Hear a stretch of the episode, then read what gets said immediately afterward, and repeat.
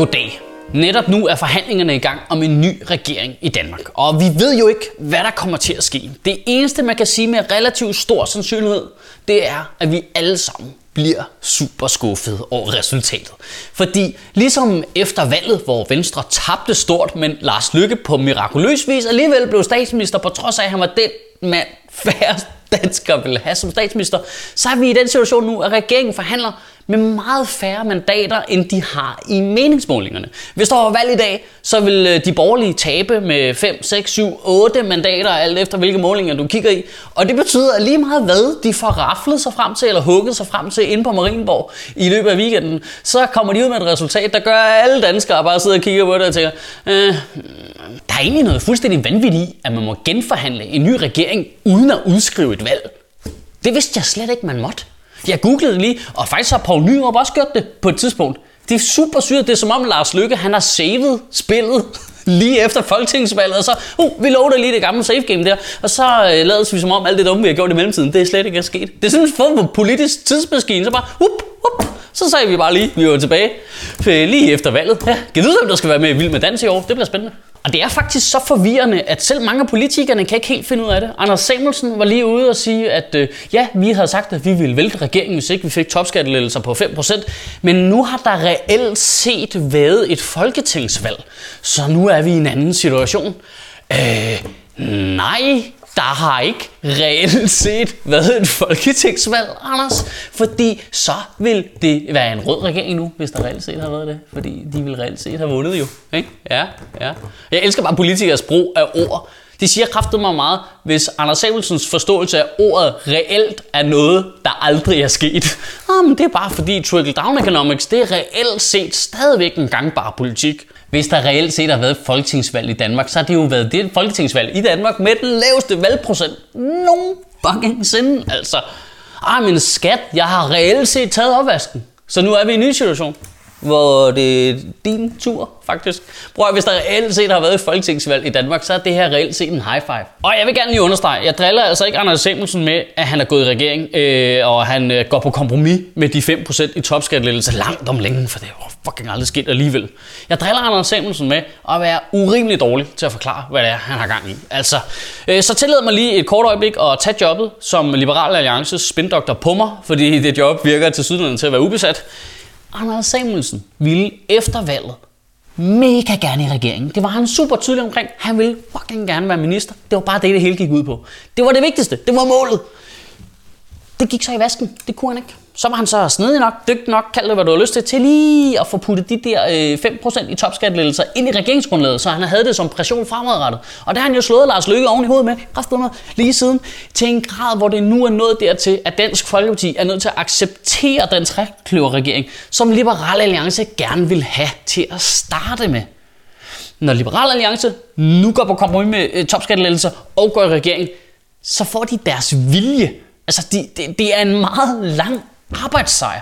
Men Anders Samuelsen har bare været så elendig til at fortælle, hvad der er, han har gang i. Han har formuleret sig så ekstremt kluntet omkring det der topskat, at vi alle sammen jo sidder og kigger på hans sejr og tænker, du har tabt. Du har tabt. Man sidder jo seriøst og overvejer, om hans hjerne reelt virker. Ja, det var sådan lige en form for tvækket svær et forsvar for Liberal Alliance. Jeg deler virkelig ikke deres holdninger, men jeg er lidt irriteret over den tendens, der er til, at hvis folk er uenige med Liberal Alliance, så skal man bare finde alt ved dem, der er fucking forkert. Jeg, prøv, jeg har langt mere respekt for at gå på kompromis med de 5% i topskat. Noget, der jo aldrig var blevet til noget alligevel, mand. En Dansk Folkeparti, der bare nægter at tage magten, der bare helt kujonagtigt bare overhovedet ikke vil tage ansvar for noget som helst, der kommer ud af deres ansigt. Man kan altså ikke både være sur på Dansk Folkeparti over, at de ikke vil magten, og være sur på Liberal Alliance over, at de gerne vil magten. Du må vælge en af dem, ellers er det hyggeleri. Christian Tulsendal har jo i den forgangne uge vist sådan en bizarre mangel på selvindsigt, at han alligevel lige tillod sig at gå ud og kritisere at Liberal Alliance gik på kompromis med de 5%, vil jeg sige til politikken, at vores politik er ikke til salg for ministerbiler.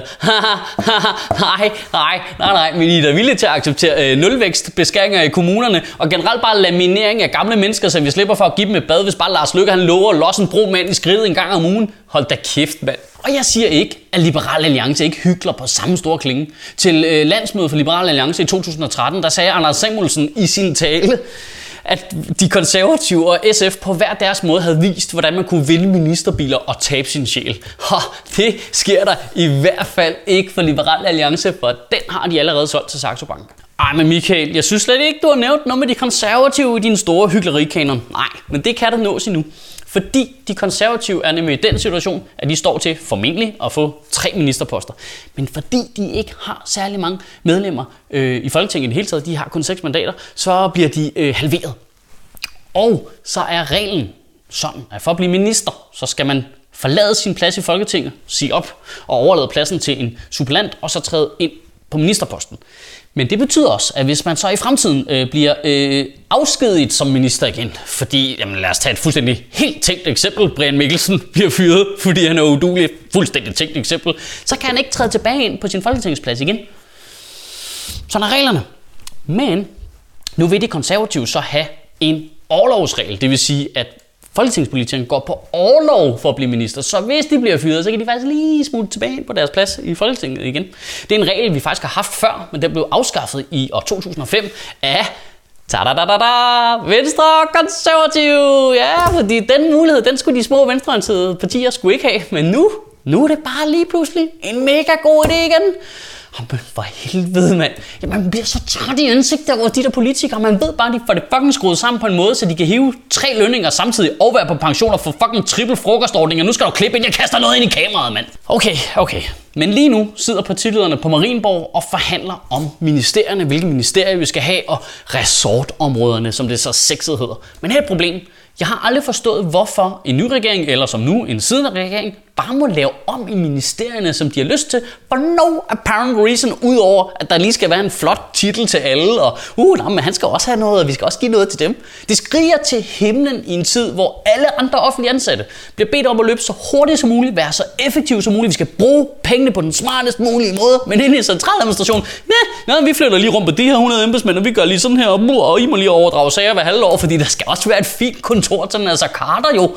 Det, det, det, Hvorfor er centraladministrationen ikke en fast størrelse, der er struktureret efter, hvordan den er mest effektiv, ligesom alle andre offentlige institutioner? Så vil politikerne også slippe for at skulle finde på de der åndssvage ministerier hele tiden. Der er altid to-tre af dem, der ikke giver nogen mening, fordi de bare skal have et ministerium, der passer til en specifik person. Man ved bare lige nu sidder Søren Pape bare presser på for et ministerium for miljø, skaldighed og folk, der ligner hovedpersonen for grusomme mig. Min pointe er bare, at der er jo masser af ting at være sur på politikerne over. Der er masser af hyggeleri at gribe dem i, men at være sur på Liberale Alliance over, at de gerne vil i regering, eller at de faktisk går på kompromis med deres topskattelettelser, det er for fjollet altså. Det bliver super fjollet. Altså, det er jo de to ting, vi gerne vil have en politiker skal gøre. Tage ansvar og gå på kompromis. Det er alle de andre, vi ikke kan lide.